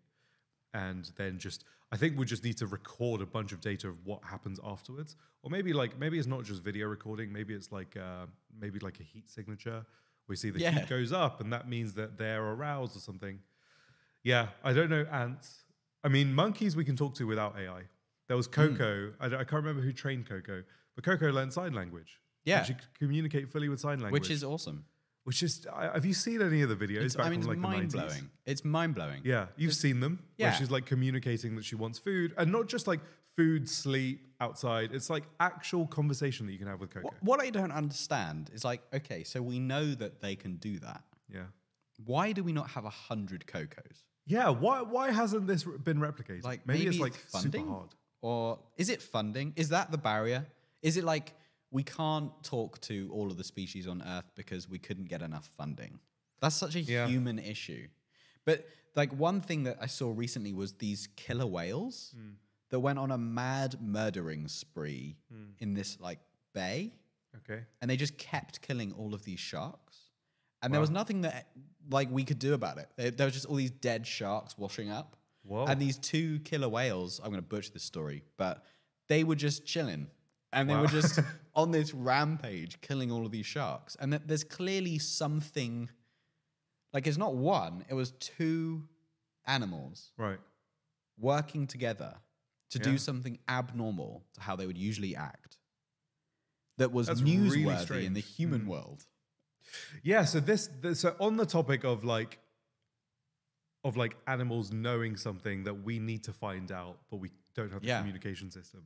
So the, probably one of the most interesting um, use cases that I can think of of us talking to animals, or not one of the most interesting, but definitely very very interesting, is solving crimes and like uh, figuring out what happened for an unsolved crime. So there was this horrendous case that happened uh, a month ago, a couple of months ago. I think Nicola Bulley, some some uh, a lady in the north of England, and she was. Do you know the story? Yes. Yeah, Okay. I followed it on the news. Okay, so the sad. highlights of it were she um, was a, a family woman, she was a mother, she had a dog, she had a job, and she was on a call um, uh, uh, while, while she was walking the dog. So she had like a conference call, like a business call while she was walking uh, walking the dog.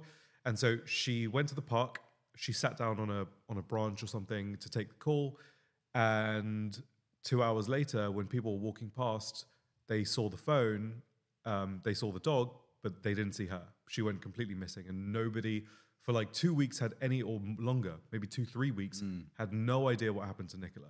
All they saw, the first first witness, all they saw was a branch with a phone and a dog sitting there waiting for its owner. And the dog was visibly distressed. Um, and nobody saw if Nicola left the park. Nobody had any other footage. Nobody else saw her um, after she left. There was only the dog. The dog was distressed. So the dog kno- knew something happened. Something went down. You can't communicate with the dog. Yes. And so it seems like if you uh, and, and and there are multiple cases where in a home there's been a, a shooting or a killing or something has happened and the dog is going crazy and that's usually like the neighbors hear the dog going crazy and therefore they report it Yeah. and the dog's going crazy but nobody knows what happened because we can't talk to the dog if you're able to understand at least basic communication from a dog you'd probably get a lot of cases that you could solve just mm. by talking to the dog Yeah, but it but it doesn't have to be an in-depth conversation. It's like at 10, 22, she No. got up from the bench.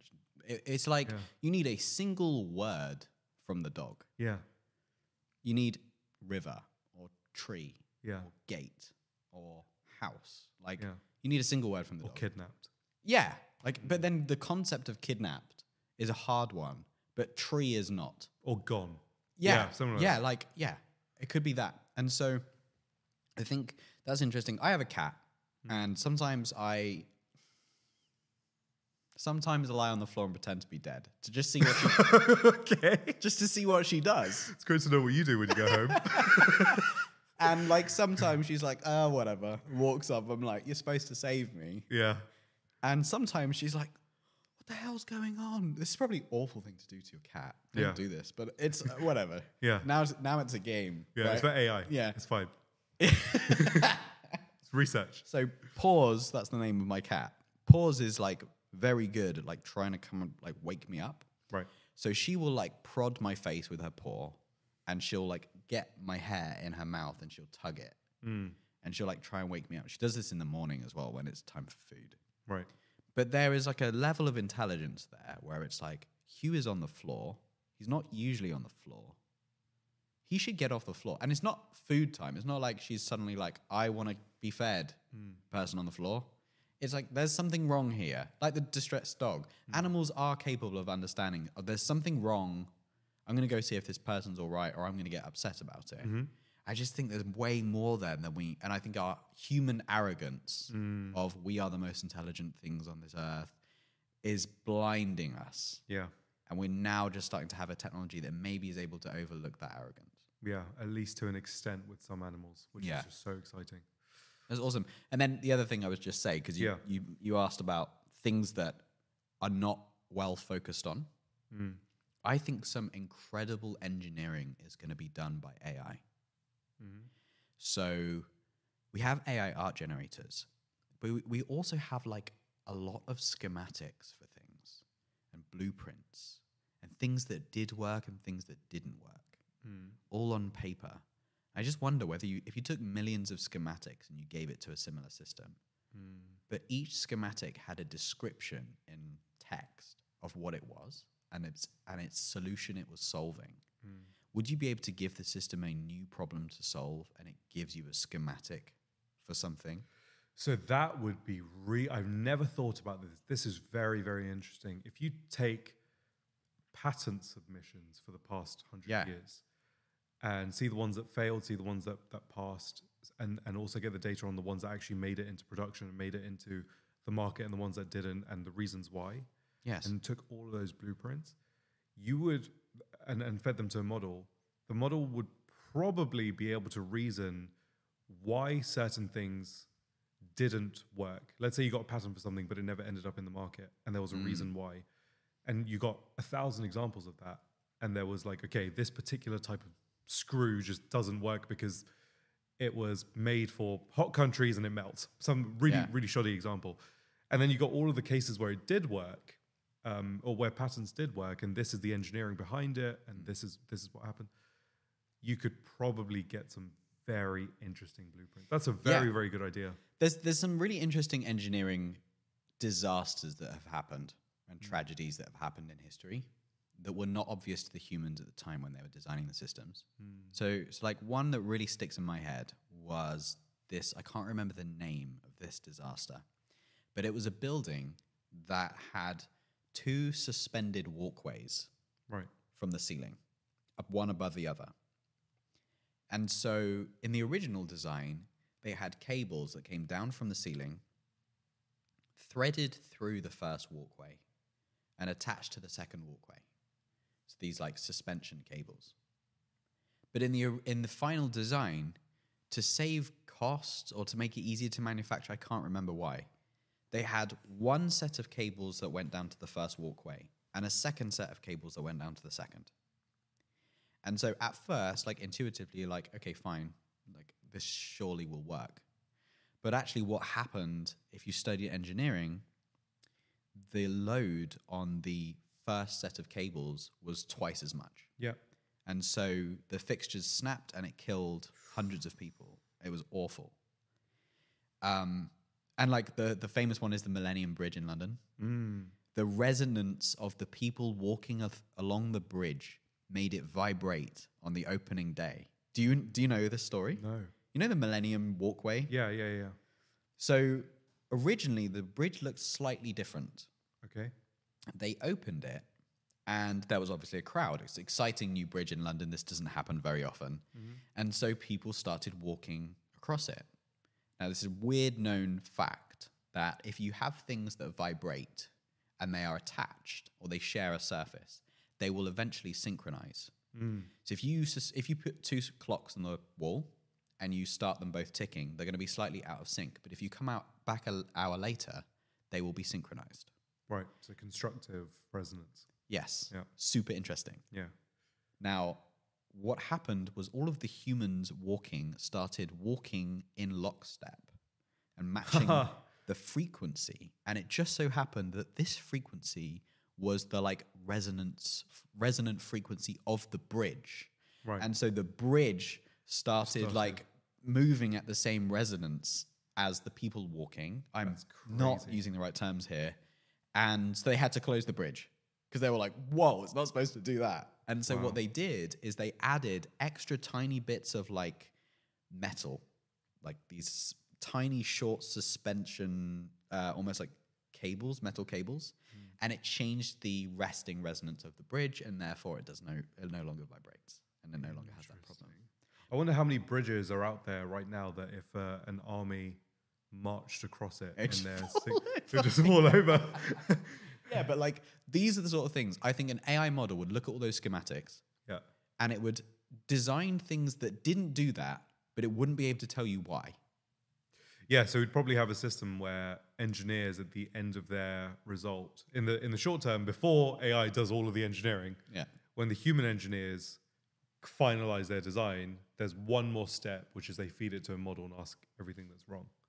Yeah, it could be that, or it could be the other way around, where ninety percent of it is done by the model, and Mm. the ten percent have done it is done with a by a human with To a see history what's wrong with the AI model. Yeah, to be like, ah, in your training set, the suspended walkway disaster wasn't in it, and so you've split the cables. Yeah, I just wonder what what would we create? Could be some incredible design. Like there's the Yeah. um, flying. Okay, so very quickly, there's this awesome TED talk Right. of a, a person who was using generative, uh, who was using reinforcement learning to design 3D models. Okay. and basically you would give it the parameters of what you wanted to create and it would iterate through a bunch of different designs until it got to the one that most optimally achieved that task. And so they said hey can you generate a lightweight strong drone chassis? Okay. and it did its thing. It like morphed this structure into the right thing and it was running these physics simulations to see if it was light and if it was strong. And the result looked incredibly similar to a flying squirrel's skeleton Interesting. Okay. I think I heard about this Yes. vaguely somewhere. yeah, Yeah. which I- just think is fascinating Yeah. It's that We'd probably get some things that are completely different to any like type of technology that we've seen or any Yeah. mechanical piece of machinery that we've seen. yes, and it looks before. Yeah. like a crow. Yeah, it looks like a crow. You'd love that. I think that we're gonna see that evolution has been doing these reinforcement learning uh, Yeah. like loops for millions of years, and actually that some of the ideas are pretty good, and maybe we should use them. Yeah, there's actually a, a, a piece of art that I saw on um, on Twitter. It was a guy doing it was a, it was a boy, teenage boy doing his homework, and it was all AI art generated, and it went from like the 1850s or something when it was like an old wooden desk, pen and paper, and the and the uh, teenage boy was in school uniform. And he generated like in I think in like 10 year sequences or five year sequences all the way through up to like, okay, now the work is being done uh, with a uh, a computer in front of him. Another work is being done with an iPad there, and then there was a laptop, and then he's doing something on an on a notepad, which is kind of uh, on like a, a digital notepad, like an iPad, which is kind of what we have now.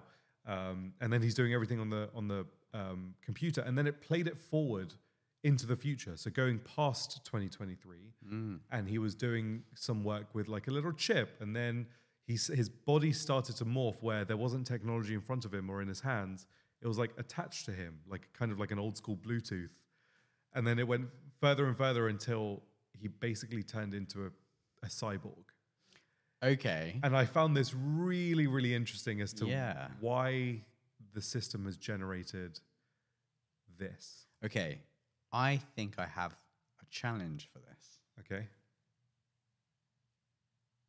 A challenge that we do. The assumption, no, the assumption that this system is making is that in order to do your work, you need a thing. okay, interesting. But I think actually AI is going to bring about this like digital minimalism. Right, so we're getting into brain computer interfaces here, kind of like a Neuralink. Maybe, or maybe you're not. Maybe there's just a black box that sits in the corner of the room and it does a lot of the things that you used to do. And you don't need a brain computer interface. You just need a smart computer that's able to have like a little bit of agency and to go Right. off and do its thing. To be like, um, I have this problem, I, I or like it's it's March and I don't know what to do for Christmas, but I don't want to have Christmas at home. Mm-hmm. Can you work on that for the next six months? You know, like come up with a Mm. really good plan. Interesting. And So no just- human in the loop. Yeah, I think like if you think about minimalists today, they're all about like do less with more, have high value in the things you own, Hmm. clarity of mind and clarity of like physical presence and all of that. I think that AI actually might be a tool that is massively popular in the like minimalist space. It could be. Yeah, it could be. I also think it could be in a more consumer facing space where you have a camera rigged up that just watches you. Yeah. And it notices that you always, I don't know, um, hit your toe on the corner of the coffee table. Or, or, or you, or you, I don't know, hit your toe on a sharp sofa leg. And so it's connected to a 3D 3D printer. And just by watching you always hitting it and like and like visibly showing that you're in pain, you clutch your toe, it just without your knowledge, Yeah. just fabricates a rounded circle thing that fits uh, uh, a circle sofa leg that fits with your sofa. You didn't even and and if I mean if you can get an arm that fixes it, then you don't even realize the problem was solved. But let's say we're not we're not in robotics land. It just notifies you Yeah. saying, "Hey Hugh, I've saved your toe. Attach this to your sofa." And you didn't even know that there was a solution to the problem, nor were you looking for one. That's really really interesting. We've got to stop coming up with startup ideas on camera. Yeah, we do. we should save some of these. I have the last one to round out the uh, round out the pods. This has been a very long episode. Yes. Yeah. This one we can we can breeze past because it's just a it's a really nice concept. Okay. So um, my parents and my, my my grandma always tells me about her mum and her grandma. Okay. So they are um, from Bangladesh, and, and she grew up in kind of like a a, a- village. And her mum was like the my grandma's mother was like the healer of the village. So every crazy woman. I'd, it'd be amazing if there was a book about her. But every single morning at like four five in the uh, four five a.m. Uh, she used to go like down into the water, into the river, and like pull medicine and different herbs and, and stuff from the water deep down. And she she was known as like the healer. And so I've heard all of these stories growing up about my great grandmother, but I've never actually really seen her. There's one picture that I've seen. If you were able to take my grandmother telling me a story, um, or my or my parents telling me a story, and take the story, but then also there was the there was the experiment where somebody went into an MRI machine, and then they took the MRI scan and then regenerated the image that they were thinking about in their brain. Mm-hmm. If you're able to take that and and and take an MRI of my nan's brain while she's telling me the story, and she's looking from when she was my age at her mum, mm. I'd be able to see what she saw her mum do and I'd be able to learn so much more about my family. And this extends into a lot of other places where knowledge before books came from people older than you teaching you stuff. That was all story based. If you're able to take the, if you're able to use AI to regenerate images that they're looking at in their mind, you could get an insane amount of learnings and just experiences that happened before you were born from the eyes of somebody older than you, like a parent or a grandparent. I think that's really beautiful. That's probably one of the most beautiful things that I can think about AI helping us with. I think that that is the closest thing we have to time travel. Yeah, I would say that probably. Yeah. It's like, okay, you can watch back something you've experienced. Maybe you could even put in your brain something else someone else has experienced. Maybe you But- could render it as well. Yeah, but over time you can save those as a recording. Yeah. So like if I record something I am experiencing like this right now into a digital form and then I give it to my great great great great great granddaughter she's able to experience this in like completely immersive VR metaverse world. Yeah. But not only that, she's able to stay in this world for 3 weeks because there's enough data.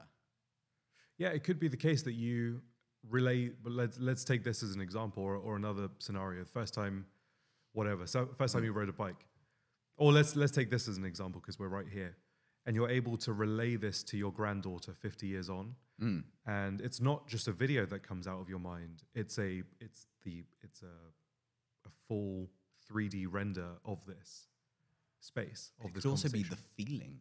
It could also be, it be the feeling, but she'd be able to maybe sit here.